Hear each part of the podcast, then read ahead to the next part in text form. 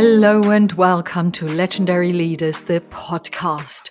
My name is Kathleen O'Sullivan and I am the host of this show. And together with a wide range of legendary leaders and experts in the field of leadership of self and others, we are going to explore concepts and ideas that show you how you can move past potential fears, negative self-talk and constant doubts in order to encourage you to becoming a legendary leader yourself, with far more natural impact, influence, and inspiration.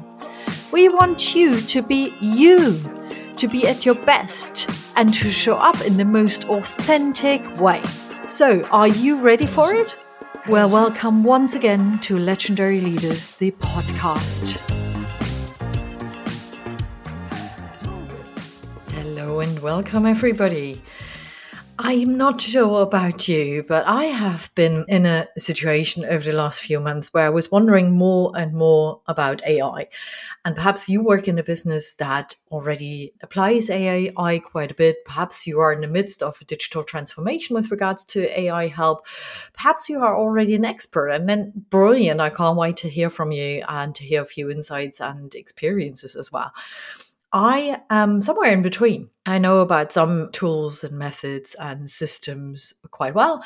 And then there are others where I'm like, oh my God, I don't even know where to start. I have no clue. And how can this all evolve so, so quickly? And uh, in my group of coaches and, and colleagues I am sometimes partnering with, we had some back and forth conversations over the last few months where we were trying to gather knowledge, understanding about A I, what it means for the learning and development industry, but businesses overall, really, as we interact with so many different organizations. And what I also realized was there was a high level of excitement inside of me, and there was also a certain apprehension and nervousness that I'm still carrying. And you may be sharing some of those concerns. What is the impact of A I on people, employees, workers in organizations? How can we make sure it's safe? What about our data? Who is going to have access to data that A I basically uses in order to deliver upon um, information, for example? And I thought, I've got to talk to somebody about this topic and really get a better understanding for A I, digital transformation, what it all means, what to pay attention to, how to lead in the midst of digital transformation, but perhaps even how to proactively bring it into organizations in order to innovate, in order to be at the forefront, in order to be far ahead of competitors as well. And here I came across Kurt Stein, who I am meeting here today and have a conversation with. And he is an I T consultant and digital transformation expert. He started several businesses and um, has grown each of them. And from his long career in technology over twenty-five years, really, he has seen the ups and downs of economies and companies and faced those same challenges with his own companies. He could provide insights to others either starting out or trying to build their own organizations. And his strong belief is that coaches can quickly ramp up on learning, so they will be more proficient than they were before um, you hire them. His background, however, is to help companies solve technology challenges with top-tier consultants at an affordable price. The most common responses he hears when speaking to companies is the following: they don't know where to start. And those companies are overwhelmed with the fast pace of technology. And that's exactly where he and his team come in to help. He, however, began his career in technology at A T and T, working with some of the largest companies in the world. And he saw how they maintained their superiority in their industries using the best I T staff and technology. Their investment in technology gave them the edge. And he was delivering results for his clients, but he also wanted more. So after sixteen years at A T and T, he decided to leave and to start his own firm, Vista Tech Solutions. This was a major turning point in his career, as he was now responsible for building and growing a company from scratch. And as a trusted advisor, he was able to guide companies through their transformations and help them achieve their goals. After nine years of successfully growing Vista Tech Solutions, he noticed a recurring theme amongst his clients. They needed expert guidance and consulting on how to digitally transform their businesses. And that was his eureka moment. His partner and Kurt himself decided to start a new venture, and that's D C T Strategy, Incorporated. And that's where we come in today into this conversation to really understand what it is they offer, how they help organizations master this digital transformation and master leadership in this day and age as well. So before I go on talking you loads about the episode, why don't we just have a listen uh, into it?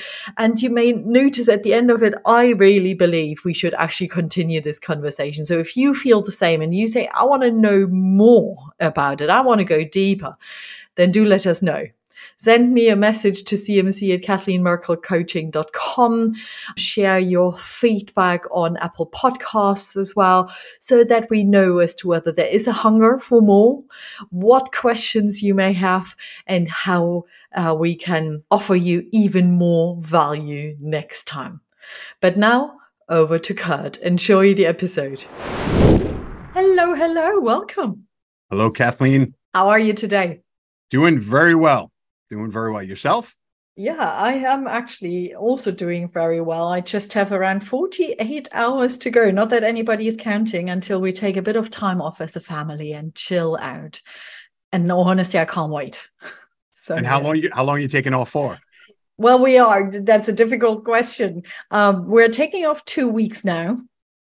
And then we will be back for a week. And then we are going to take another around ten days off.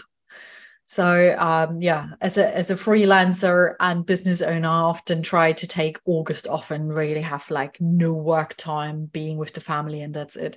This year we structured it ever so slightly to make sure we spend time in different countries where different parts of our families are. So that's the long answer to a very short story.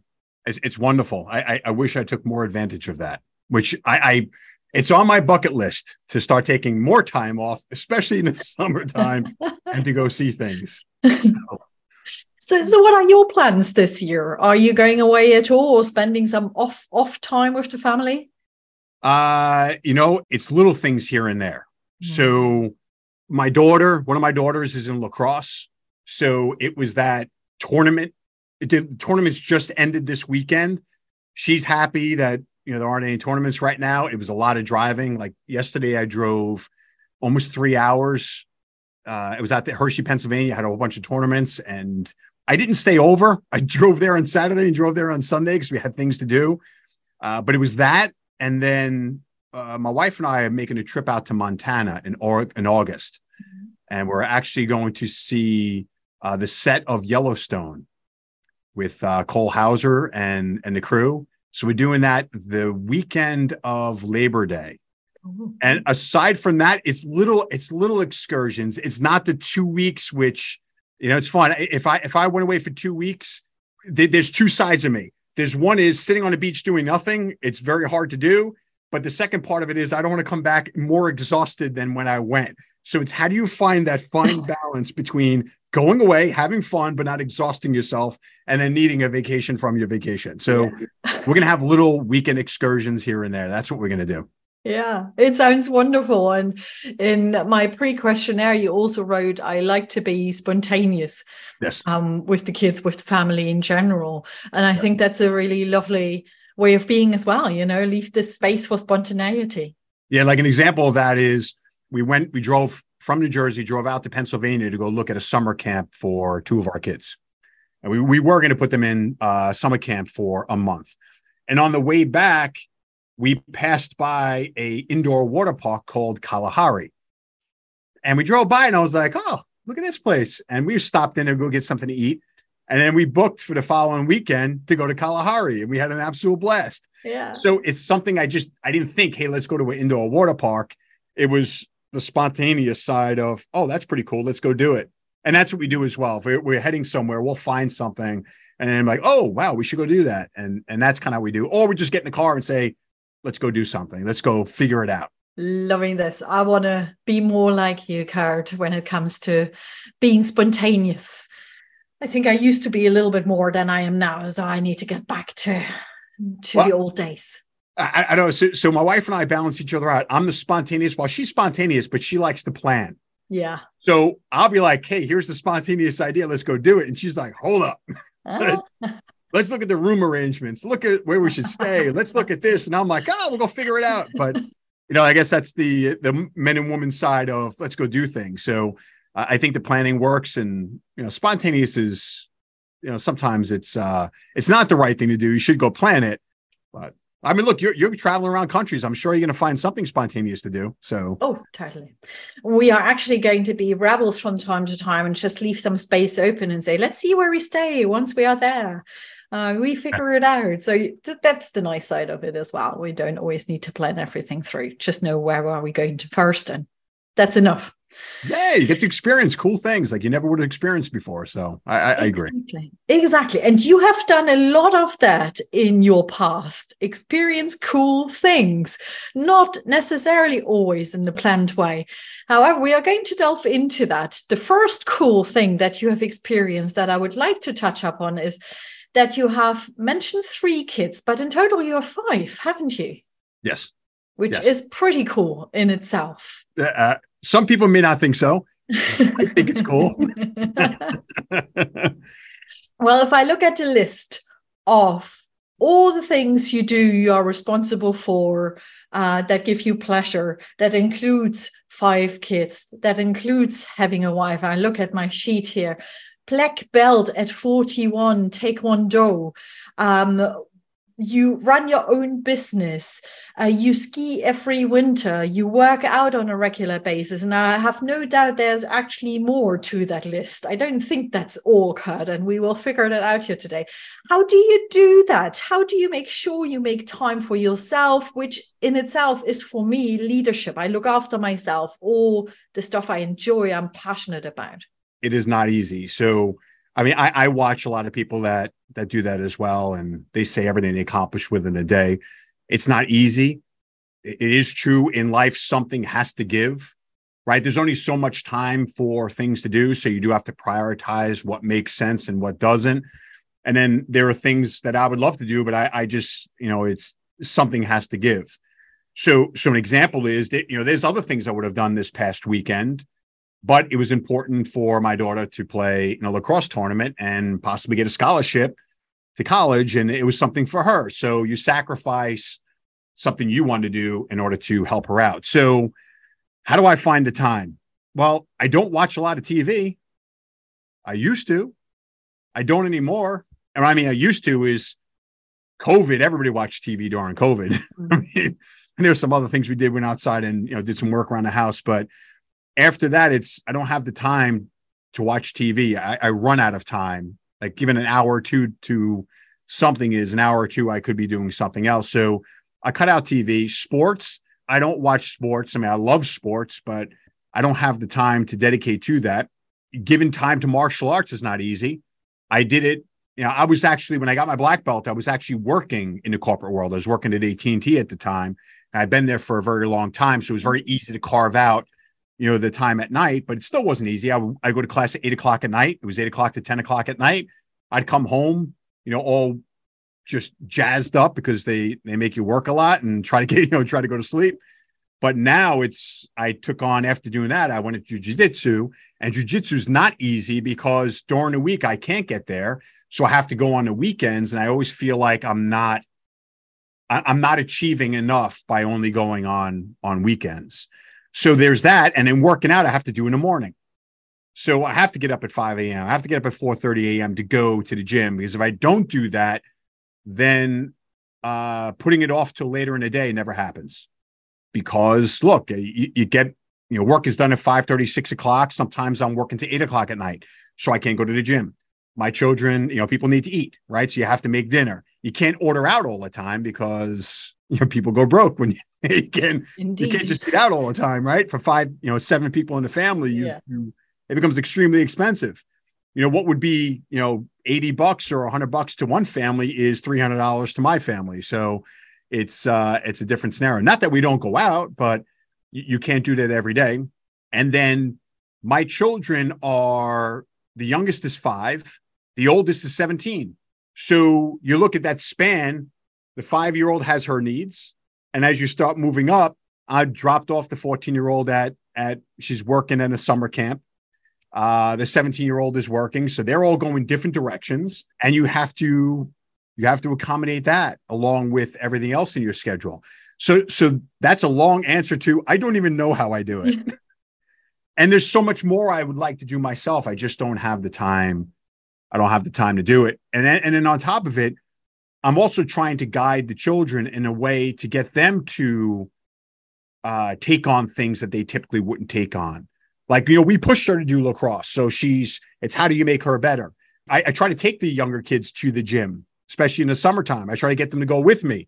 The thirteen and fourteen year old, they love doing it, you know, w- you know, weight training. And, you know, some people may agree with that, others may not, but they love it. They enjoy it. And it's like, you know, this is giving them a little taste of what they could do, you know, as they get older and, and maybe enjoy something. And then the younger kids, it's like, how do I take them out to experience things? They want to go to the park all the time. Mm. That's all they care about, the park, or they want to go to the beach and go play on swings, right? It's that's what they want to do. So again, the, the long answer is it's time management. It's not easy. Uh, there's a lot of things I wish I could do that I can't. And some days are better than others. Some days work is just too much and, and something has to give and the kids can't, you know, I, I can't, I can't get to do some certain things with them. I wish I could, or myself. How would you feel and be if you weren't able to go to the gym and, you know, follow your own exercise regime? So, so the fun thing about age is it reminds you that you need to go. What do I mean by that? I had injuries when I was younger from going to the gym. I hurt my shoulder once because somebody didn't spot me when they should have. And I hurt myself.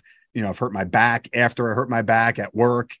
And what I've noticed is when I don't work out, all those injuries start coming to the surface again. My shoulder starts aching. Uh, my back starts bothering me. Uh, my knee starts hurting. You know, it's it's a it's a great reminder that if I don't go, I start hurting. Now, when I go and I prevent myself from, you know, having those nagging injuries, then it just becomes a, I accomplished something today. It's like one of the things that I accomplished today. And then also I'm doing it for, so I could be around a little bit longer for my kids. I'm fifty. I turned fifty-one on Wednesday. I still think I'm thirty. I, I in my mind, I can't believe yeah. when I say fifty, I, I I can't believe it. Especially, I'm very active. That I know that I have to keep doing it because as you get older, just life has a way of telling you that you, your body doesn't react the same way. Maybe, maybe you make less testosterone. Maybe your muscles don't repair as quickly. Your body wants to naturally just get rid of muscle mass and maybe save it for other things. And I'm I'm trying to force my body to go the opposite direction. So. So it's a couple of things. It's one, it is almost meditative. You're in there, you're doing something for yourself, you're getting that work done. So physically you tire yourself out because at work you mentally tire yourself out. So if you're just mentally tired and not physically tired, you know, it keeps you up at night. So it's, it's, I'm trying to find that balance there. Two is I'm trying to keep myself strong. Three, I had those nagging injuries. And four, I feel like I accomplished something that day. And it's uh it's a check in the box of something positive. First of all, I was giggling when you said, I feel like a thirty-year-old, not like a fifty-one-year-old. And I appreciate you're not fifty-one just yet. Yep. Because it is, what you mentioned is so appropriate for this conversation, because I'm so curious about technology and age and all the biases we have around it. So I had a little giggle about that. And in all honesty, I love hearing people say, I don't feel like fifty or whatever the age is. I'm still in my twenties or thirties when it comes to my mindset, and have this real eager interest to remain young. And we do that in all sorts of different ways, but I have a very similar goal, and um, it keeps me alive. It keeps me feeling alive, you know, and it's it's beautiful, and it helps you expand this growth mindset and to keep learning and to be curious. And it's needed in particular in the environment you are working in, I could believe. And we are going to be talking about that in a moment as well. However, overall, the way I got to know you so far, when reading about you in our last conversation, even this first minutes that we spent here together, I get this feeling that you are highly driven. Yes. You want to achieve yes. whatever that means to you. What is it that drives you? Ah, what drives me? Yeah, I don't want to be cliche. I, I don't. I don't want it to come across and sound like it's it's not being authentic, but it is.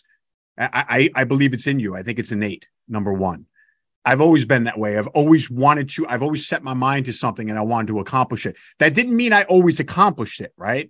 I, I would like take, for instance, working out. I would have loved to do, you know, higher weights squatting. My body just doesn't allow me to do it, but it didn't mean I didn't try. So the drive is, I've thought about this a lot. It's, it's me. And I think you, I think you can create it. I think you can develop it within you. Uh, maybe it comes back to the fact that I'm a realistic optimist. I, I believe that if you, if you believe in something, you put the effort in and, and you work hard toward whatever it is, that goal, you can either achieve that goal or get pretty darn close to achieving that goal. But it comes back to some of those things you were taught as a child. You know, you stick with things, you put your mind to it, right? You, you work on it, you try to improve yourself. So it has to be, you know, within me. It's always been within me. I, I, I love asking a lot of questions, and I, I'm very competitive. Yeah. I, I never really thought about this until, until you asked me. I want to win. I want to achieve something. I, and, and by the way, what I'm, what I mean by winning is it's not like, you know, I have to win selling something, and then I, I look at that as a win. That's that's not that's not how I grade it in my mind. I probably grade it from the perspective of learning something that I that I'm able to understand a topic or a subject, and then I'm able to explain it to somebody. I, I said to a lot of the people on my team, if somebody can't explain something to you as if you're a four-year-old, then they really don't understand the topic. You don't have to throw a lot of big words around in order to explain it. You can explain what a car is to a four-year-old without explaining how the engine works, right? Yes. Or how the pistons fire. You don't, you don't have to explain all that to explain how a, how a car works. So probably curiosity for me is learning a subject, understanding it, and then being able to explain it and teach it to somebody else. I believe that's a win for me. I, I've I've won. In a sale, if I could provide a solution to somebody that solves their problem, and I could genuinely see that they're happy with that, with that solution, it's a win for me. I feel like I achieved something. That is, that is the drive for me. If something's not going well, I don't give up. I want to break things down into its smaller pieces and solve that problem. So, so I mean, I still feel that it's a drive. And when I have a really, really bad day, because everybody has bad days, I look at the positive within that day. Is there something I learned from that situation that I can now adapt and change and, and work into a, a scenario going forward? So it could be anything. You know, a customer come back and say, you didn't explain this to me. Well, you know, that's shame on me. I should have, I should have realized that. So instead of taking it as a direct attack on me and I'm like, no, you don't know what you're talking about. That's not the way it is, right? It's, wow, that's interesting. If that's their perspective, perhaps I didn't do a good job on that. Let me do better on the next time, or or with the next customer. I'll explain that now. I'll work that into my routine. I'll sharpen the axe, right? Yeah. Uh, so, so really long answer is the drive is within me. I, I like to just continue to self-improve. And I think that goes back to your point earlier, curiosity, self-improvement, keeping your brain sharp. I think that keeps you young as well. Playing around with technologies, finding out what's going on out there. So those things, I think, keep me aware and open. But I think, as I said, probably three or four times, I think the drive is within somebody. But I think I think others can create it. It's like happiness. I think happiness is a choice. I think you could choose to be happy. I think you can choose to have a drive as well. It's, is that important to you? So to be happy, you can have an absolute horrible day. You can get into a car accident. You can find out that uh, you lost your job. You could find out that you don't have a lot of money in your bank account, and you have, you have two choices in that day. You could choose to say, my day is the worst day it ever possibly could have been. And you could walk around and be miserable, get in arguments with people and tell the world about how horrible your day is. Or you could turn around and say, I still have my health. I still have a tremendous amount of knowledge from the job I was in. I'm going to, you know, get my car fixed, go refresh my resume, and I'm going to go out and put my best foot forward, and perhaps I'll land myself another job. So I think it's all, it's all on your mind, and you can, you know, you can manifest certain things. I think you can manifest drive as well. Mm. Is that the answer you're looking for? I wasn't looking for a particular answer. I'm curious about your answer, how you see it. Or I have an opinion on what you were saying. I think to the last point, I'm probably somewhere in between. I believe in the power of living the emotions in the moment. So if you have a really, really crap day or experience, you're like, this was bad. You lost your job, whatever it was. You do have no money in the bank account and you didn't expect that to happen. Live through these emotions for a moment. Feel them, sit with them, let them out. Because there's a risk from my perspective of suppressing all of this. And at some point, it's going to implode. It's coming out. And then move on. Now work through it, move on. And do absolutely the manifestation work and, and make some deliberate choices. Yeah, sometimes it's more straightforward than other times, right? The key is how can we move forward? Yep. And what have we learned from the experience? Yeah, I, I guess I released them. Yeah. I don't know how I released it at times. Maybe I go to the gym. maybe, yeah. maybe that's yeah. why I did martial arts. You know, I kind of get that that stress out. No, I agree with that point. Yeah. You do have to let it out. I think when people bottle it up, it becomes, you become a very angry person. You, you can't bottle that up. You got to get rid of it. Mm, agreed. What I'm very curious about is to learn about A I from a perspective of a four-year-old to understand the entire sphere of A I, because that's what we are here to discuss today. And that's what really drew me to you right away when I read about your knowledge and expertise in the tech environment. And I remember our first conversation when I said to you, I sometimes can't keep up. And I'm in my early forties now. I'm like, Bowser, it takes me quite a bit of focus and energy to invest in and to make sure I understand what's coming and what's out there at the moment. So I'm really looking forward to hearing a little bit more about you, the work you're doing together with your team, your expertise, and how that all connects to leadership as well. So first of all, Kurt, give perhaps the listener a little bit of an overview into the world you are operating and what's the business and what are the services you offer to your clients? Sure, sure. So, so after a long career, I have two companies now. And the company I formed is called D C T Strategy, Incorporated. It's a consulting company that's focused on digital transformation with a specialty in artificial intelligence. So what does that mean? I have, I mean, it is leadership from my side. I am technical, uh, but I'm not a data scientist, right? So I have data scientists that all they do is work within artificial intelligence. They build models. That's what they do. I come from a leadership side of running teams, running consultants, and I understand everything from an overall perspective. And then the tactical aspect goes to the consultants. So I have teams of consultants that work in all different specialties, A I, they work in Internet of Things, I O T, they work in digital maturity, they work in network architecture, software architecture. So our company is to provide the tools to other companies in order to understand how to transform their business from a digital transformation perspective to deal with how this world is changing. But more specifically from A I is how to form a business strategy, an A I strategy, and then the technical side of how do you technically implement A I into your business to be more competitive. That's in its simplest forms. And I have built a team of, I now have ten data scientists that support customers. And what we do is we come into businesses and we do a quick assessment and we show them, here's what it looks like from your environment. This is what your environment looks like today. Do you need to improve anything? Do you need to add anything? Do you need to increase on the cybersecurity side to make sure there are no risks? We look at their, their internal data and make sure that things are clean. And I'll go into a little bit more of what that is and why that's important. And then we talk through A I. What does it mean? How do you implement it into your business? What would it look like? What are some solutions that would work best for you.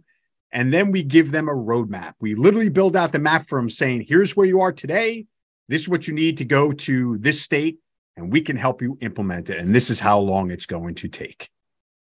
That's everything in a little long, short version, but it's but it's short and sweet. All clear now, Kurt. Thank you so much for the conversation. Brilliant. Sounds so easy. I already got a little bit distracted in my internal dialogue with the question about, when do I know as an M D, as a C E O of a business, that there's something else we need to do when it comes to digital transformation, in particular A I? When would I start to say, Kurt, you and your team, you've got to come into our business and help us? Yeah. So, so there's there was a saying, um, I, I think Warren Buffett actually said it. He said every day a manager comes into their business and their job is to cut costs or look at improving the business. Mm-hmm. And if you look at any business out there, including a C E O, C E O is thinking about strategy. Where is the business going in the future?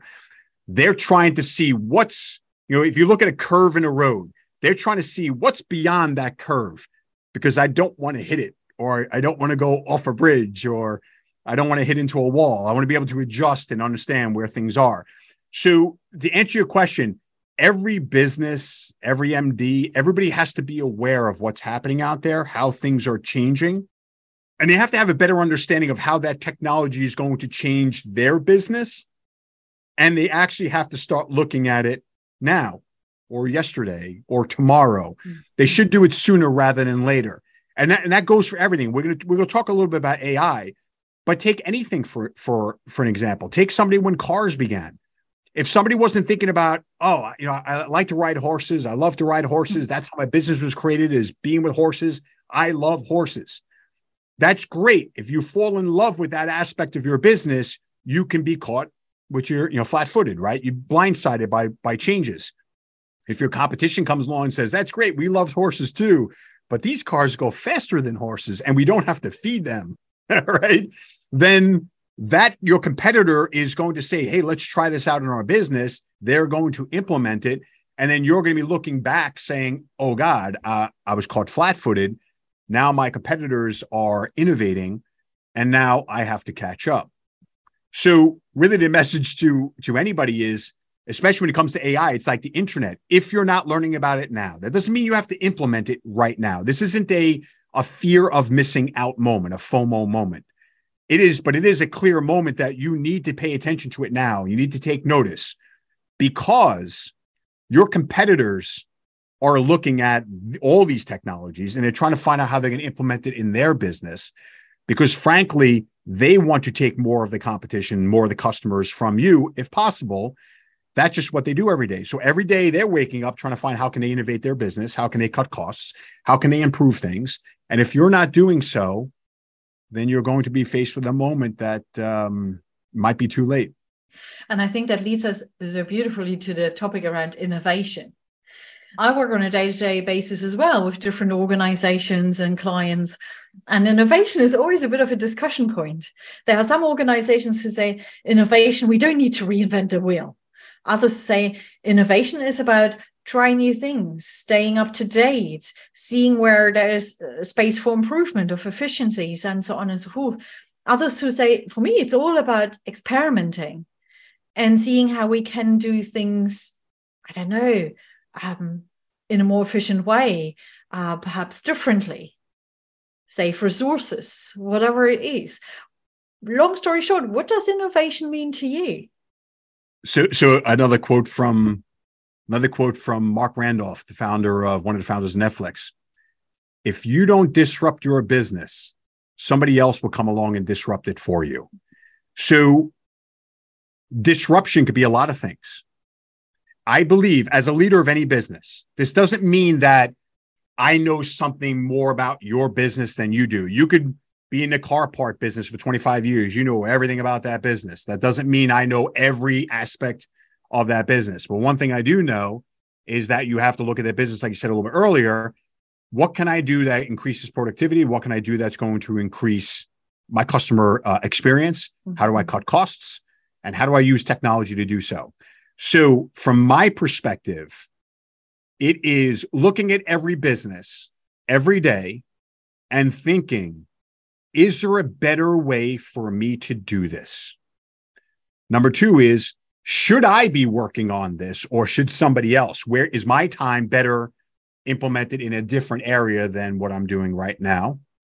And you, you don't have to necessarily recreate the wheel, but you certainly have to look at it and say, how can I implement technology within my business and get a better customer experience out of that? And this is going to be a longer answer because what's happening now is technology is advancing so quickly right now. It's not like it used to be in the past. Things were being released over time and people were able to slowly adapt to it. When the internet came out, people were able to adapt to it over time. It wasn't, if you don't get on the internet, you're going to be out of business. It, it wasn't that. It became that over time. And companies innovated, went on the internet and became massive, powerful companies. But I think now is innovation's happening so quickly that you have no choice leading a business or being in a business than paying attention to everything that comes out, because somebody else is going to come along and take that technology and innovate much quicker. Mm-hmm. Let me give you an example. A lot of people spend a lot of time on LinkedIn. People spend time on Twitter. I didn't spend a lot of time on Twitter. But now Instagram and Meta, you know, old Facebook, just released Threads mm. as a competitor to LinkedIn. Well, A I, ChatGPT, got one hundred million users in two months. That was mind-boggling in terms of the amount of people that jumped on. In Threads, I think they did it in six, day, six days. Right. So now everybody's jumping on Threads and they're trying mm-hmm. to find a way to use Threads to drive their business because perhaps it didn't work so much on Instagram or they couldn't drive it on Twitter because they were too late to the game. But now they're big on Threads and they're trying to drive their business from there. I hear J-Lo and Backstreet Boys are pretty big on Threads. Well, I mean, I don't, I don't think they were that big on, on Instagram, but then again, I, I, I weren't really following much of that. But that's a, that's a specific example to any leader. Take technology, take somebody that was big on one platform, a new platform comes out and now they're, you know, they're leading from that perspective. That doesn't mean that they're going to be the leader forever, but they're doing some, some great things on there. And what is it, what are they going to attract? They're going to attract eyeballs and they're going to attract more future customers. So come back to that, that question. We're now in a stage now of the next generation up and coming, we call it Gen Z. Yes. They're up and coming, graduating from high school, coming into college, coming out of college. They all grew up with the iPhone. I got an iPhone when it first came out, right? We were talking about two thousand five. They, that's all they've ever known. They expect things to be instant. They expect certain responses. They're expecting a certain experience. And what's going to be unfortunate is if leaders aren't catering to that up and coming generation, which is going to become the generation that's spending the most, most money. I think they've stated by twenty thirty, twenty forty, Gen Z is going to surpass the baby boomers in terms of spending. Well, that's your future customer. And that future customer loves technology. And that future customer is going to expect for you to innovate. And it's not just the future customer, as you highlighted, it's the future talent. I yes. read somewhere in a study that by twenty thirty, um, thirty percent of the global workforce will be Gen Z, growing up with technology, as you've just highlighted. Now, from a leadership perspective, and that's only one element, I can't wait to hear a few more elements from your end. If you as a leader rely on your seniority or experience, you know it all, and not involving people from different experiences, different age groups, and so on and so forth, you will be very challenged very soon. Yes. So you better get off that hierarchical ego status and move towards how can we truly collaborate and how can we truly learn from another cross borders and boundaries, because they have no place in this world from my perspective. I, I couldn't agree with you more. I couldn't agree with you more. I'll give you my own specific example. I didn't know what Discord was. I had no idea what Discord was.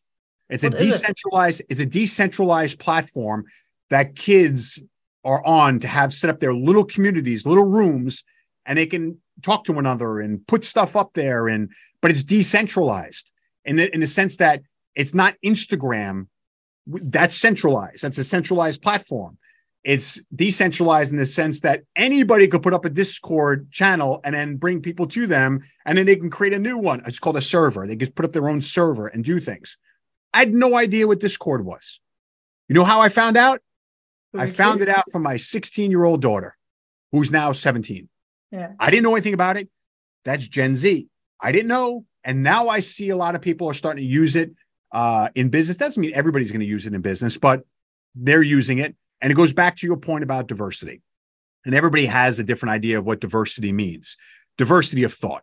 And that's what I, I like to think of it from a diversity of thought standpoint. Go back to your point. Leaders got to be smart enough to know that they don't know everything. As a leader, I think it's more beneficial to be curious and to surround yourself with a lot of highly intelligent people, and then have diversity within your teams, diversity of thought, giving you things, not being afraid to talk to you about what it is that's on their mind. I think it's probably one of the worst things in the business to have a bunch of yes men and yes women. Yes, all the time. Yes, you're right, because they're afraid of getting fired, or they're afraid you're going to be upset, or they're afraid that you're going to not like them and not promote them. No, I surround myself with people that tell me, where are my blind spots? What am I not seeing? What should I be looking at?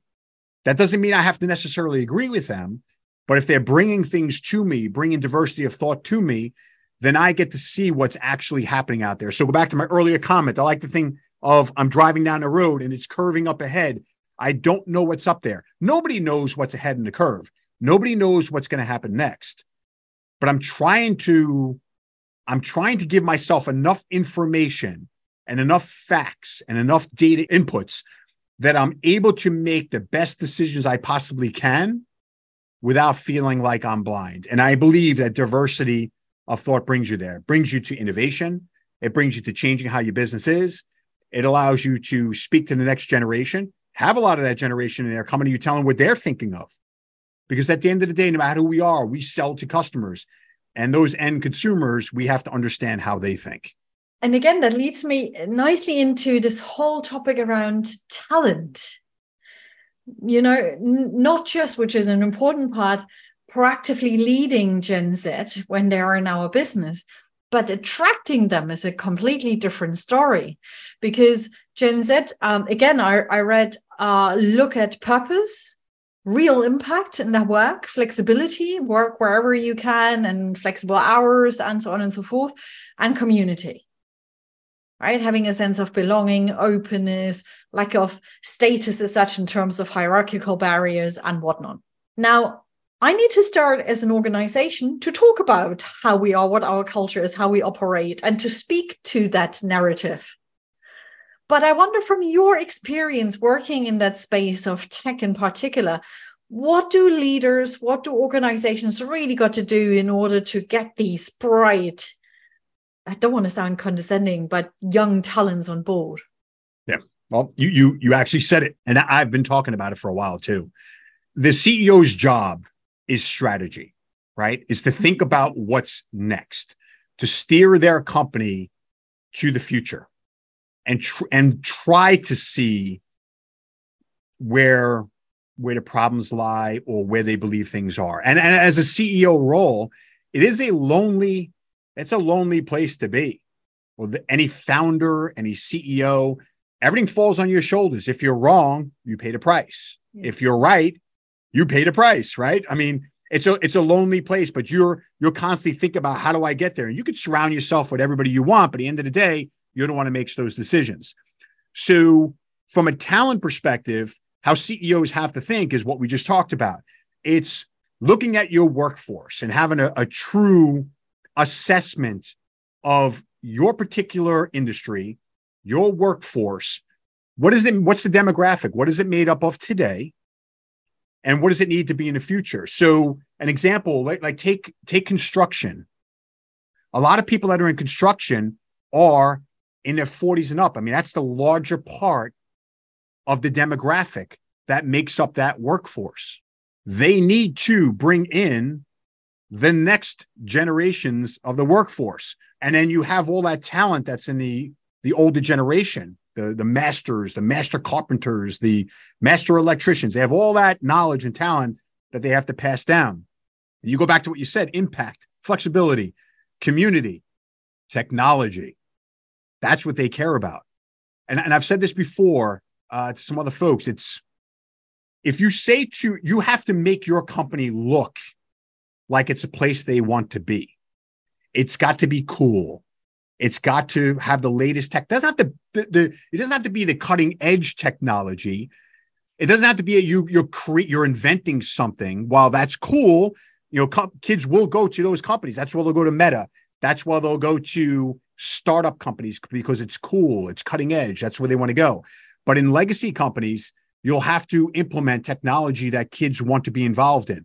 They'll want to have a community C R M like Slack or or something from that perspective, Teams, that they can all collaborate with one another.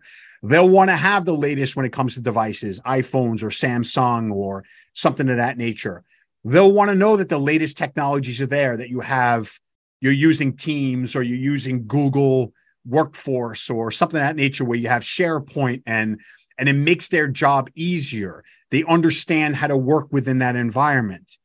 They're going to want to know that if they want to add something else on to the business that makes their job easier, you could do it like that. So if it's desk I P phones, you can implement it really quick. Uh, if they want to work from home, you could take their environment from the office and put it at home. And it's no different than being in the office or being at home. They're going to want to know that when it comes to A I, that you are doing things that are going to increase productivity and make their jobs easier. And I say all this because it goes back to your point. The next generation is looking at it saying, if you're not providing me flexibility, right? And I know a lot of companies are struggling that right now when it comes to yeah. work at home. Yeah. They're dealing with that, right? They, they're struggling with that. If you have flexibility in terms of, you know, is it working from home? Is it not working from home? Is it technology? Impact. I know they will want to have an impact on the community. They want to have an impact on, are they, are they creating something? Are they making the world a better place? I know they think about that a lot as well. And then community, they want to feel like they're part of something and they're contributing to something and, and they're going to a place that's nice to work at.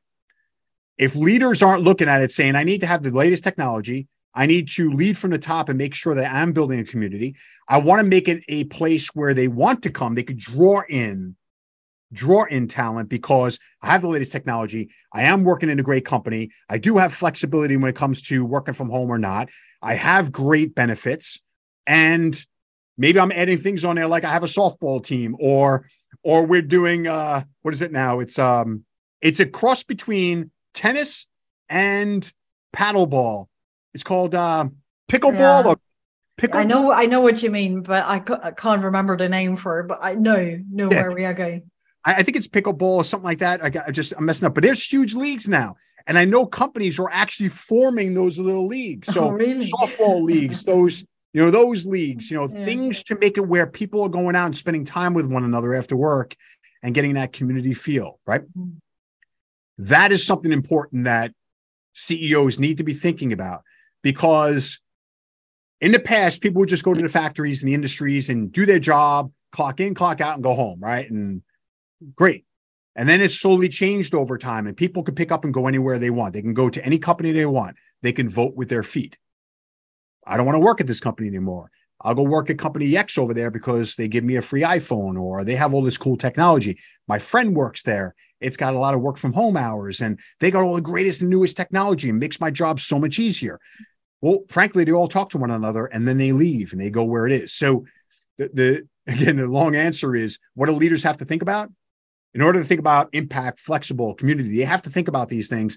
They have to make it a place that people want to come to. And naturally, that will draw in the talent as well.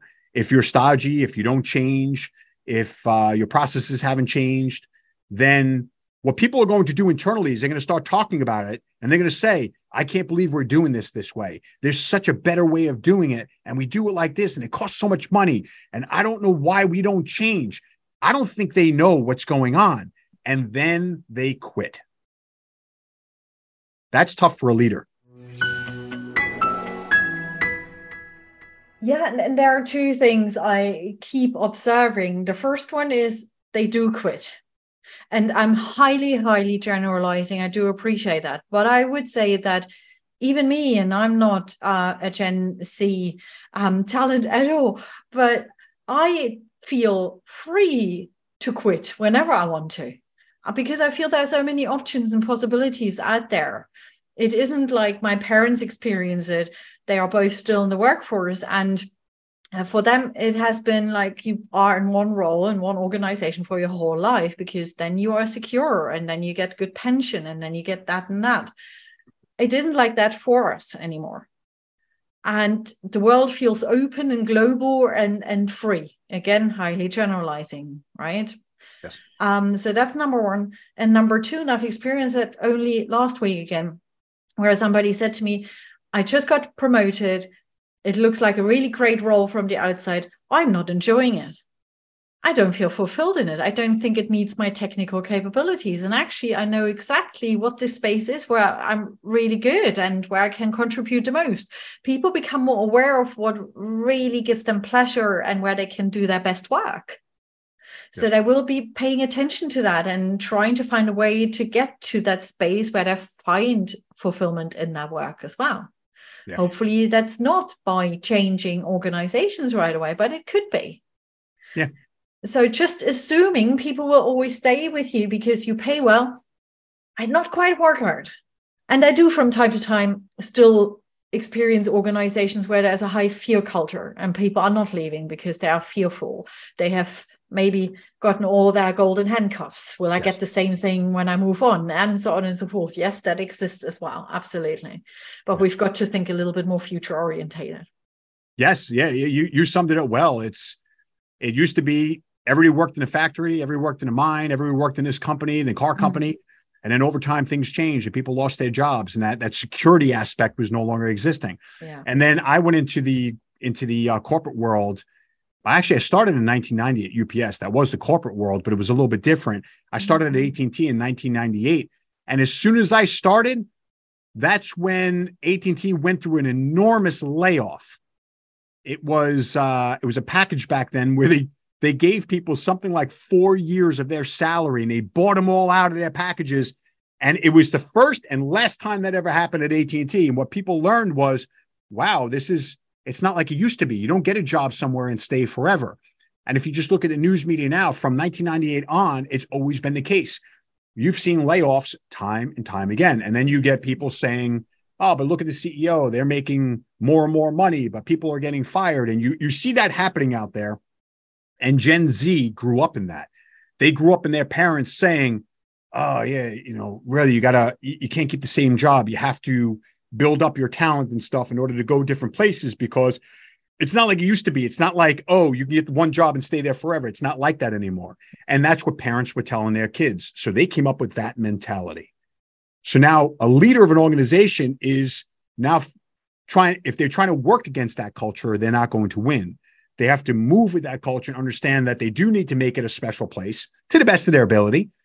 Some people may not be the right fit no matter no matter what. It's just a wrong fit, and that's okay. But you try to make it the best environment you can and try to bring in that diversity of thought. Allow people to share thoughts back. L- let's go on that one. The corporate world likes to put out a lot of surveys and ask people what their thoughts are. And you know, people fill that out and they don't believe it's ever read. Like, ah, it doesn't mean anything. We just fill it out. Nothing's going to change. But how about in smaller companies that have the ability to actually say, you know what, we're going to, we're going to change. We may not change everything you think of, but we took this idea and we think that's something that we may want to try out. So something within digital trans- transformation, there's some building blocks of digital transformation. And majority of that is people have to change in order to change a company, transform companies. People have to change too. Things have to change. And one of the things they kind of build up is shared customer insights. And they build teams saying, let's get people from different parts of the company, from finance, H R, sales, you know, uh, maintenance, whatever it may be, get people to come in and build teams. And let's talk to our customers and find out what our customers want. You could do the same thing within your company and say, find out what people want, what they like, what they don't like. Let's build little teams now. And then let's test this out in going back to what you, you, you said before, experimenting. Let's make little mini experimental pods or teams saying, let's take an idea from somebody. Let's shoot it around of all of us. And let's see, is this possible? Can we do it? And will it have an impact, a beneficial impact to our company? And I think that's something that leaders of a company can do. You may, look, you, they can come up with one hundred ideas. People could say, hey, we should always work at home. And you're like, but that's never going to work, right? Or I think you should give everybody, you know, three months off, you know, okay, great. That's not going to work, right? You throw those things out. But what about somebody that comes back and says, I think we've been doing this wrong the whole time.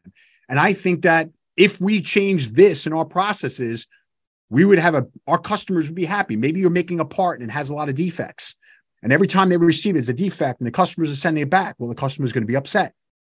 If we change this in the process, we'll have less defects. We'll have less upset customers.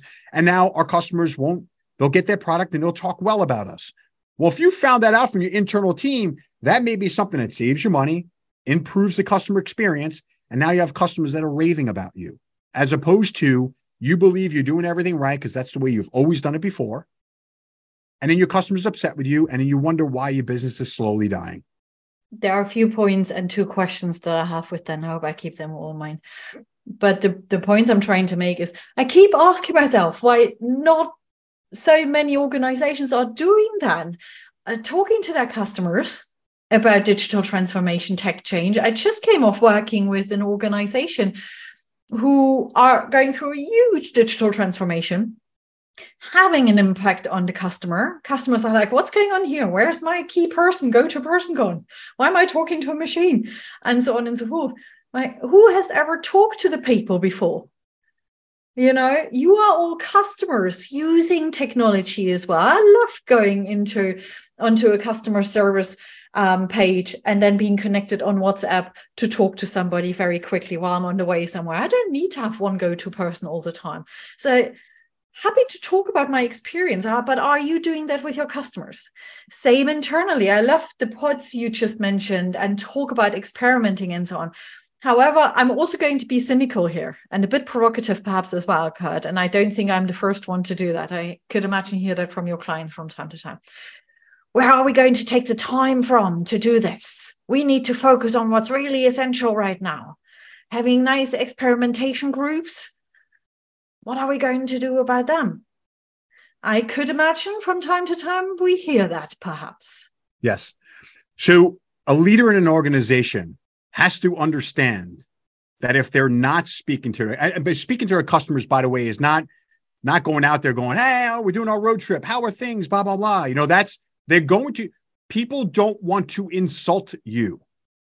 They want to be nice. They'll tell you, this is great. I love the way you're doing this. I love the way you're doing that. And then your customer leaves you and you go, what do you, whoa, whoa, whoa, what do you mean? Yeah. I just talked to you. You said everything was going well. Ah, yeah, but then, But then you weren't doing this like this, and that company did, and that really worked out better for us. So you have to change the way you think. You, you, you. I'm sorry, but if you're a leader of a company and you aren't, if you aren't forming a team, if you're not forming your people to actually go sit down and have conversations with your customers, having tough conversations about, tell me what works, tell me what does not work, and tell me what you would love to have from us if you could. It's called, referred to as shared customer insights. Tell me what you like, tell me what you don't like about us, and tell me what you would like us to do if we could do it. What's something you always wished for and you don't see it? Tell me how a C E O of a company or any leader of an organization would not want to hear from their customers an idea that they could easily implement they just didn't think of. Let me give you an example now. This is not falling in line with the way you, you posited the question, but it's still important. I worked with a company. It was, it's a, it was a major jewelry company when I worked at A T and T. And this happened probably fifteen, twenty years ago. So it's probably not a big deal now. Talking about speaking to your customers. They made jewelry in their place. It's a big company. And as they were making jewelry, and, and I don't know it that well, but when they're grinding things and making things, it's spitting out or giving off some raw material. So if they're grinding something down, something's being made into dust and things like that. And it's And that dust has got to go somewhere. And they had it going into these vents. Think of like a capture place. Mm-hmm. It's capturing all this stuff. And one of the employees, now I don't know if I agree or not, but he realized this and he saw it sitting there. And he started taking that stuff and he started selling it. Wow. And making a lot of money. And he was caught and he was fired. And then that company said, wow, we didn't even realize this. And they started taking that and they made it into a, an income source. That's a negative aspect into finding things out. But that was a that was an insight. Just somebody had to you know, happen to do it in a way that was, you know, it was it belonged to the company, right? So it was theft in some sorts. Mm-hmm. But if they were speaking to their people, if they were setting up groups and having conversations with these people, maybe if they were giving them a little bit of a bonus for if you come up with an idea, an idea is generated out of your team, you know, we'll give a bonus or we'll give time off or something of that nature. You might incentivize people to come up with ideas and to be able to provide those. So back to your original question, why aren't they doing it? I don't know. Perhaps they'll listen to this and say, wow, maybe we should be doing that. Because why not find out from your people? Why not get the diversity of thought from your teams? It doesn't mean everything they come up with is going to be wonderful. You can take that list and throw out the ones that will never make sense, that would make sense if they had a billion dollars to invest. But if they don't, you know, put that on the side. Let's go test a couple of things in a an environment that's safe and take it further down the road. And what works, you know, works, and what doesn't work, but doesn't work. Google does that every day. Meta does it every day. You know, they come up, Google comes up with a ton of different ideas. And then they decide, can, can we go to market with this? For instance, they went to market with those Google glasses. Mm-hmm. They believed it can work. And then the market didn't accept it. So then they put it on the side, right? They keep coming up with new ideas. And then when market loves it, great. But they must come up with a hundred different ideas. Not everyone works. Why would a C E O not do this? Yeah. And, and on top of that, I think Google, Microsoft, Apple, I think it was Meta as well. They even established certain days, hours in the month that they offer to their employees to go and learn, experiment, develop yourself, be passionate about something in order to bring new innovative um, ideas back into the business. I'm not sure, I haven't seen the data, how it is really panning out and how it is working for them. However, I really like the idea of it. However, only, and you mentioned it earlier on, when you also follow up. You mentioned it in combination with employee surveys that indeed happen so frequently. But if the results are somewhere in a, I don't know, data server, and we don't access them and we don't do anything about it, and we don't use the intel in case of the innovation and the creative ideas, well, what's going to happen with it? And how do we encourage people to learn more and to bring that knowledge with them and share it openly in an organization? So again, it comes back to leadership. Yeah. Here's a question. So you, you, again, you said it. They don't want to take the people out of the workforce. Oh my God, we're going to get so, something done. Oh, that'll, that'll impact us if we don't do this. Great. What's the impact if you don't do it? What could possibly happen by not doing it? So look, you, you can end up coming up with something that completely transforms your company because someone on your team that's not the C E O has an absolutely brilliant idea about how to do things. So we could take this now to the next conversation of A I, where again, that, that's all the data, right? You need data to make decisions. Those are all inputs that the C E O can use from his own mind, from his own, or you know, A I in his own brain to come up with ways to change things. That data is important. And if you don't take that data and, and develop it and model it and use it, and then you're right. You're you're you're missing out on an opportunity of of something that could you know could be. And you mentioned we'll, we can go into that when we speak about A I in more detail. And I would like to talk about A I in more detail because I'm pretty sure there are listeners who are already experts in that field. I'm pretty sure there are experts, uh, there, there are listeners out there who are a bit like me, like I'm trying to find my way through it. But, you know, I'm always surprised when I hear about something new in the A I world and trying to understand what it is. And then there might be uh, listeners, and that's totally cool, who say, I haven't gotten a clue. So it would be great to hear a little bit about your experience and where you have actually seen A I making a huge difference to organizations and how they operate. And perhaps give us a little bit of an overview what A I actually is, apart from the definition of artificial intelligence, obviously. How, what, how else would you define it? Today's podcast is sponsored by Inner Professional Online Training Programs. With courses geared specifically for legendary leaders, Inner Professional provides an extraordinary catalog of leadership and professional development programs unlike any online training you've experienced before. Hone your conscious and authentic leadership skills with peer group networking communities, direct engagement with live experts, and a wealth of compelling, easy-to-engage, on-demand content. Learn more at kathleen merkel dot com slash innerprofessional.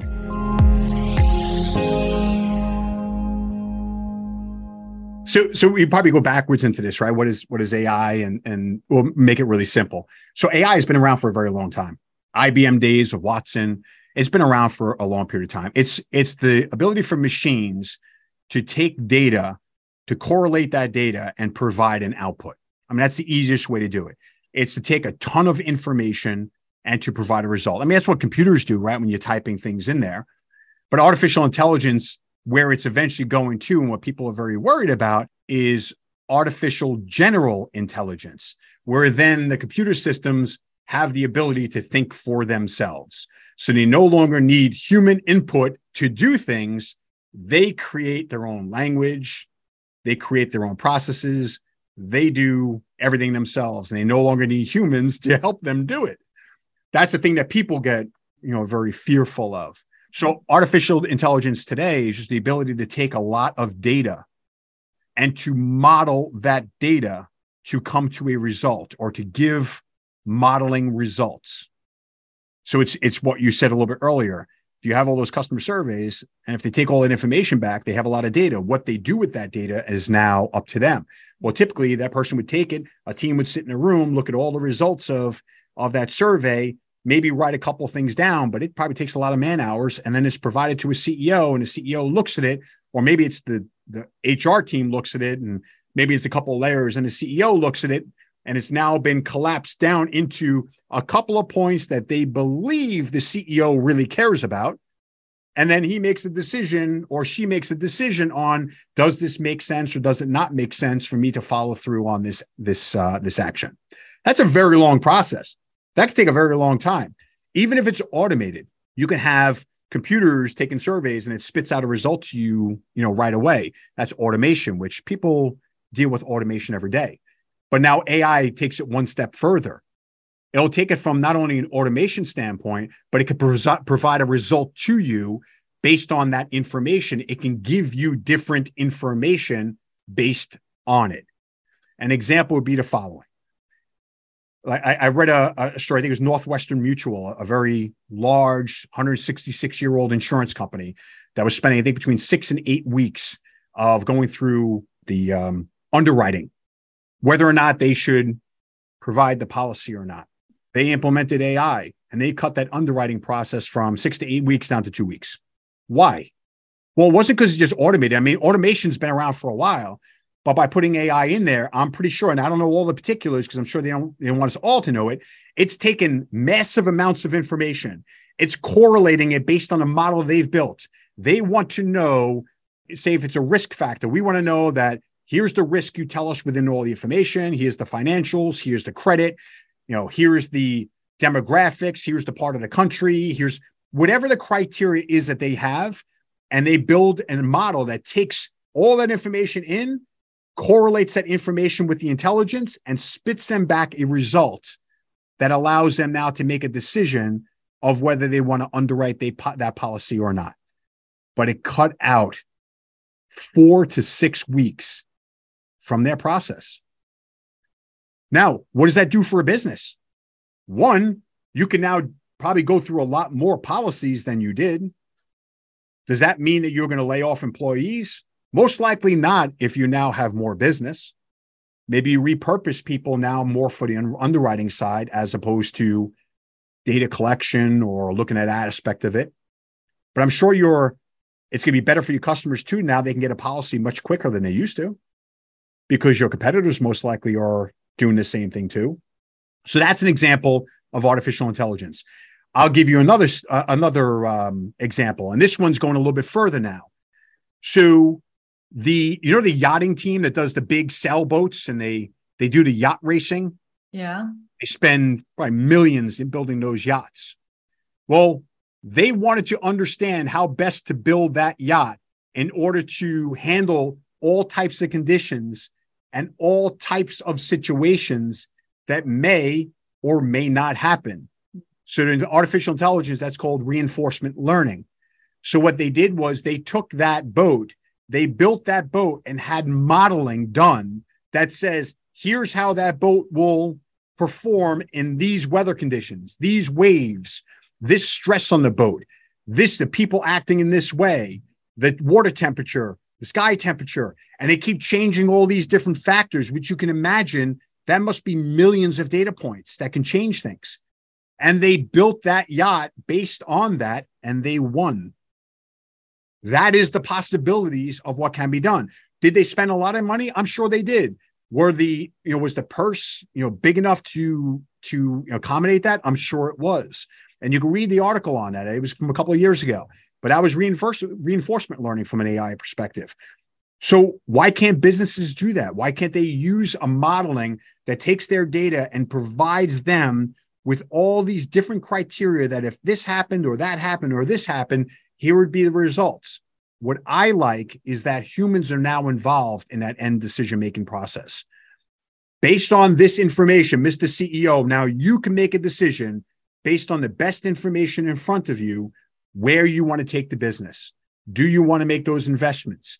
Do you want to remove this product from your, from your uh, product line? Do you want to repurpose employees in this direction? Do you want to start hiring employees that have this skill set instead of something you were focused on in the past?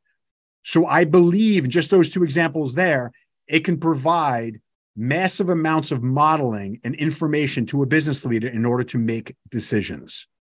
First of all, I feel like I need to let that all sink in, because my brain can't capture the power of what you have just described. I'm wondering, where do they all get this data from? Where is that all hidden in this world of Great data and information? Great question. Seriously. That's, that's where it all begins.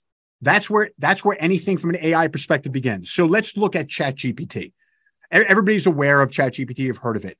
The, the company's called OpenAI. OpenAI scrapes. The best way to use that, they scrape the World Wide Web. Servers all around the world, they scrape information. They're just scraping up, just like, think of a vacuum cleaner, just vacuuming up all the information. But vacuuming means that they took the information. They didn't take it. They're scraping, they're gathering the information from everywhere. And then the A I model is G P T. They built that model, which now takes the information they scraped and looks at that modeling and pulls the information out and provides you with a result. So if you want to ask about what is the best dog breed and you t- typed it into G P T, it is going back to OpenAI and looking at all the information that it gathered, and that A I model is pulling the information they have and providing you with a result. That's all it is. So the great question is, where is the data coming from? So in ChatGPT, it comes from the World Wide Web.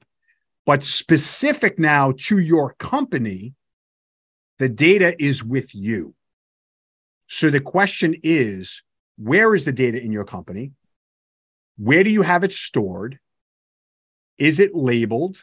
Is it tagged? Is it structured? And what does that mean? The best way to explain it, if you know A I, you know structured, labeling, tagging. You understand that. But if you don't, think of the analogy of an Excel spreadsheet. If I took every episode of your podcasts and I threw it onto the spreadsheet and handed it back to you and said, here's all your podcasts, you would look at it and say, like, this is just absolute chaos. This doesn't mean anything to me. No, you have to put columns, you rows, you have to put identifiers, you have to tag it. You might have to say episode one, two, three, right? Here's the person's name. Here's the conversation. You have to structure that data so it means something. That's what A I would be. In the business, the company has to structure that data so it makes sense And then they could build an A I model that goes and gets that data, and based on whatever it is they built, provide somebody with a result for the following. If you wanted a chatbot in your business to speak to your customers about maintenance, you know, putting a lot of people on the phone in the call center to answer questions is a lot of money. People want to use A I from a chatbot perspective. I think it works great if you have a vacuum cleaner and something's not working or a part is missing, because the chat can go back to the product database that you have and the information you have about what you're supposed to do. It can grab that information and provide a very accurate result back to the customer. Yeah. Your, your, your vacuum cleaner is not turning on. Here's the steps that you should follow. And then this is what you should do. I think that's very easy. I think the problem you'll have in that sense is if you're saying, no, no, no, it's it's not what I'm saying. It's something else. It doesn't, I don't know what you're talking about. Your customer become very frustrated, angry. This is stupid. I don't want to talk to this company anymore, right? That's a downside to it. But that's what it is. Every company has to have that data somewhere. We work with them to structure it, to label it, to make sure we know where it is. And then the A I model can be anything. It can be you want to build the best boat. It could be that you want to find out who's the best person in my company that would fit a certain role. Uh, it could be, let's look at all the people within my company. Let's look at their resumes and find out uh, who would be good at gardening. Because, you know, we want somebody to do, to help us out on something in that area. Or it could be, let's look at the way we are working through our processes today. Look at the stats. Look at the, the data that's coming back in terms of how the machines are performing, how long it takes us to manufacture a product, what the end result is, how many people are saying that there is a defect, how many defects do you catch in the process, how many customers returned the product, how many customers wrote something on social media they didn't like the product, how many people came back again, right? There is so, there's so much information there that perhaps as a leader of an organization, you'd want to see, how long does it take for me to start the product, to get it to the customer, and how satisfied was the customer with the end result? How many people said, I didn't like it? Where in the process was it broken? A I, can you tell me what I should look at from a productivity standpoint or from a, an enhancement standpoint to fix that? Is that our new way to reduce or even eliminate biases? Because the key rule around biases, our human unconscious biases in particular, is look at evidence. Select data, make sure you pay attention to every piece of information, not just the one you want to look at. Yes. So how biased is, is A I or could A I be, given that uh, the data depends on us and the data we collected in organizations and so on? It, it could be. I'll answer that. One example of one I just gave you prior, Amazon released A I in their business that looks at all the boxes that go out and tries to find boxes that are crushed before it goes out to the customer. Because if the customer gets a crushed box, they'll be upset and they don't want to do business with Amazon. So there's an example of A I being released and put into a business. So biased, yes, biased, corrupt data, poisoned data. These are all risks of A I, and, and it happens. So where you get your data from is the beginning of everything. So if you look at ChatGPT, it's scraping the web. You can get biased information anywhere because it's scraping the World Wide Web. Mm-hmm. It can scrape up information that is biased along with accurate misinformation. It scrapes everything. Mm-hmm. And they had to spend a lot of time looking at that, which I'm not sure how they corrected it, but I'm pretty sure humans had something to do with that to kind of look through what's what and to try to model it that it It may have certain keywords that it doesn't respond to in certain situations. But for ChatGPT, it's very difficult. In your company, it's a concern, but it should be a little bit easier. What I mean by that is the following. If you're building a model that has access, A I's access to human resources information, you could have yourself an issue, right? Depending upon what it's what it's pulling from there. And that you'll have to build models and security policies and governance around the information, what's being accessed, what's being pulled, what should not be looked at, what should not be spoken about. And I think you can control it from that perspective. That does not mean the first iteration is going to be perfect. You have to keep iterating. You have to keep changing. You have to keep improving. And you'll have to look at this model in a pre-production environment before you make it full-on production to either your end customers or to people within your company. So say you gave it access to H R information. The data scientists in my team have to work with your team around information. What's being polled? What's the response? Okay, if you ask for this and I change it to asking this way, what's the response? Are we eliminating anybody from asking, you know, HIPAA information from an employee that could provide something that is biased or something that should not be discussed? You'll have to look at it. Do we completely block the system for ever having access to any of that information? Companies can do that as well. A I never has access to H R data, only has access to financial data. You could do that as well. So it does take teams. When you build a model, you don't release it right away. You have to keep testing, retesting, testing the theories. Once it becomes production, you have to continue to test, sample it, and make sure that the model's getting better, it's improving, it's not going backwards. And if you get an, an instance where it's biased, you need to correct it, find out how it's biased, and if you know, find out the source of it, and then correct that as well. Wow. And I'm glad that there are consultants out there, such as you and your organization and your team, to help organizations with that and with the digital transformation, because there are, there are so many areas to consider. However, I also get the sense of excitement and curiosity about it, and possibility as well, that we can suddenly create while implementing A I into our businesses. And you you shared one or the other success story, but before we, we come to an end of today's conversation, it would be great to hear some of your success stories with A I that you have either implemented together with other businesses, you have experienced yourself, so that we all have a more optimistic view. Sure, sure. So, so there's a lot of different ones. There are scenarios where the system had to understand two different languages, be able to differentiate between the two languages, and to provide a result back to the customer from understanding that language. So that's that's some companies need that as well. So it could be providing to an end customer mm-hmm. where they may, you know, know Spanish or Indian or something like that, and they're typing something in. The system has to understand that and then be able to respond to them. So you know, we did that probably a year ago. And there's a lot of companies now that are coming out with more technology around understanding language and, and responses, and they'll be able to provide results back. We worked on a, a, a system now, which is probably prevalent, predictive health analysis, where I wanted to work with Olympic uh, athletes, where I was looking at how they performed in certain situations and how their bodies were reacting in those situations. And then health, food input, like what they're eating, et cetera, and then how does their body perform? And by doing that, it was purely from sleep and performance, et cetera, where then they found more information, were able to now add on the eating aspect and, and things of that nature. And look, I know there's a lot of apps now that are coming out doing those things, but that's artificial intelligence. From a uh, from an email sentiment perspective, I mentioned a little bit earlier, some companies want to find out, with all the emails going out to customers and coming back from customers, what is the sentiment of that customer? Are they happy? Are they unhappy? What is the feedback from those customers? And then how can I take that information for my business and in, have an improvement, an overall improvement from the customer's business from the client end, right? How do I improve sentiments from them?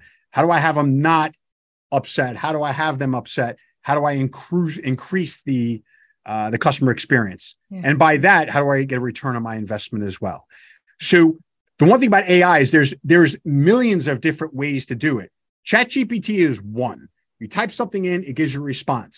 But you could build anything for any business that could be very specific to you. And that's where we help. We come in there and say, what does your environment look like today? What is your data? Your data lake is what you refer to it. Where is it? What does it look like? Is it structured? Is it not? Do you need help in structuring that? We could do that for you. What can you do from an A I perspective to help your business? Are you looking at cost savings? Are you looking at productivity enhancements? Are you looking at revenue generation? What's most important to you? And then we sit down and talk to them about all the different ideas and ways that in their particular business how they can impact those areas. And we give them ideas of what they can and can't do. And then the last step is we roadmap out for them and say, Mister Customer, if you're not ready to do it right now, you're ready to do it in six months. Here's the roadmap. Here's what you look like today. Here's what has to be changed. Here's some ideas on models. You can think through if you have any ideas in the future.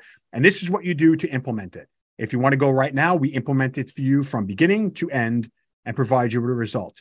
At the end of that implementation, we have to stay involved, which goes back to that improving the model, making sure it's providing the results you want. Maybe you have new information that could give a better experience or a better output than it did in the past because you keep improving and innovating and changing what you had in the future. And the way you described it in the previous conversation we have had and today is it happens in a very customized way. Correct. Yeah. You meet your customers where they are is what I understood. And correct. You co-create, you are being the experts where needed, you are hand-holding where needed, and so on and yep. so forth to create a success story um, together with them. Yep. Yeah. You have three, you have three types of customers, and you said it a little bit differently. Mm-hmm. The way you look at it is you have the customer knows everything about A I, may even have some data scientists, but they need us to augment their staff and to help them to roll something out. That's easy. That's what these people do. That's what consultants do. They do it. You got the middle road customer like yourself. I know about A I. I don't know everything about A I, but I know I want to work with it. Please come in and let's start talking about it. Help me strategize from a business strategy and from a technical strategy for me to get to where I want to go. And then you have the third customer, which is, I don't know a lot about it. I'm scared. Uh, I think it's going to become intelligent like Terminator and take over the world. I don't want to touch it. I don't want to deal with it. And that customer is, it's, um, I mean, it's a customer you really can't sell to in a moment or help them because they're not ready for it. But unfortunately, those customers, they're going to be pushing that direction because their competitors are going to do it. So they're going to have to catch up or fall behind. So if you don't know, if you do know, we help you along that journey. We help you through that journey. It's, uh, you don't, ha- you don't have to go on it alone. You don't have to know everything. That's what our team is for. We handhold you throughout the process. So for that first assessment, we call a strategy and readiness assessment. It's a one to two week process. It's really only one week, but if you have to spread it out over time because you're not available to us every day, we can make it over a two week process. And that's when we come back with a nice roadmap of saying, here's where you need to go. Here's all the things you need to do. You'll understand what your costs are. You'll understand what the end result is. And then it gets implemented. And for customers that say, this is what I want, we just get Uh, become augmented into their business, and we help them, you know, develop whatever it is that they want to develop. Well, I think, Kurt, the most important piece here is that you let people know where they can find you so that they can get in touch with you ASAP. Well, you can find us at D C T Strategy. So it's w w w dot d c t strategy dot com. Uh, you can email me at Kurt, K U R T, at d c t strategy dot com. Or you can find me on LinkedIn. I'm always posting something. Yes, uh, I believe it's something like Kurt R. Stein. That's what I that's what I have it under. You can reach me there. And he always has some new things to say, to share, um, and teaches you on A I, like me, if you are not yet an expert in the field. Oh, Kurt, uh, you are one of those guests where I have the feeling we could probably add another ninety minutes and keep chatting about this topic. So I appreciate your time. I appreciate your knowledge and your generosity in sharing all of it. Thank you so much. Yep. Happy to come back if you ever, as it changes in a month or two, and maybe people come back, maybe you shared customer insights. They come back to you saying, yeah, Kathleen, we'd love to learn more. Well, absolutely. And maybe they come back to you straight away to say, Kurt, we need you. Sure. You know, fantastic. Come to you us. You don't have to do it alone. It shouldn't be scary. Yeah. So happy to help. And and that's one thing, by the way, I really, really live by, and that as a very small business, you don't have to do anything alone. Focus on what really gives you pleasure, what you are good at, and do that kind of work. And if there's something that makes you nervous or something where you say, you know what, it's just not my key, uh, key competency, get help, right? Yes. The, the time you save and the energy you will have to do your work really well, well, I mean, that's already um, a great thing to have and to achieve. So, you know, good investment is all I want to say. Get in touch with Kurt. Get in touch with me. As always, feel free to send your feedback to us. Uh, let us know about all the questions you may have.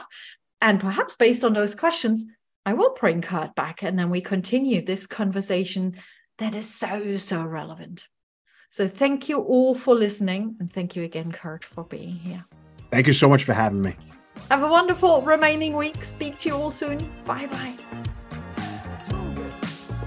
Thank you so much for listening to the Legendary Leaders podcast. If you enjoyed this episode, then remember to subscribe to the show either on Apple Podcasts, Spotify, Amazon Music, or my website, w w w dot kathleen merkel dot com.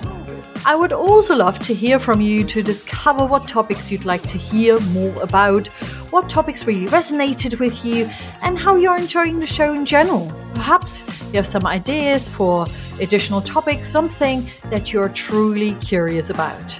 Please do leave your review on Apple Podcasts as well. It would mean the world to us. Thank you so much and speak to you again next time. Take good care. Bye.